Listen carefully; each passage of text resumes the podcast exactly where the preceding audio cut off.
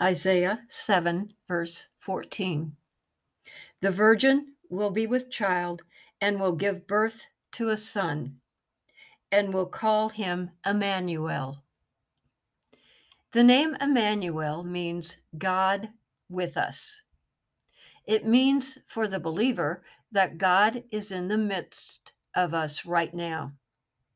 A intimate and personal relationship filled with his promises to save, bless, and protect.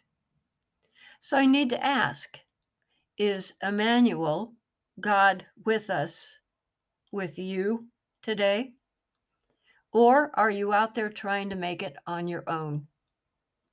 This promise of God with us first was written in Leviticus 26, verse 11, then repeated throughout the Old Testament, followed by being quoted in 2 Corinthians 6, verse 16, but will be brought full circle on that wonderful day in Revelation 21, verse 3.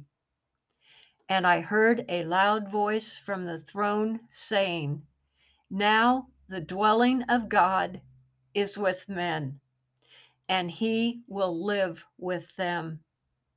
They will be his people, and God himself will be with them and be their God.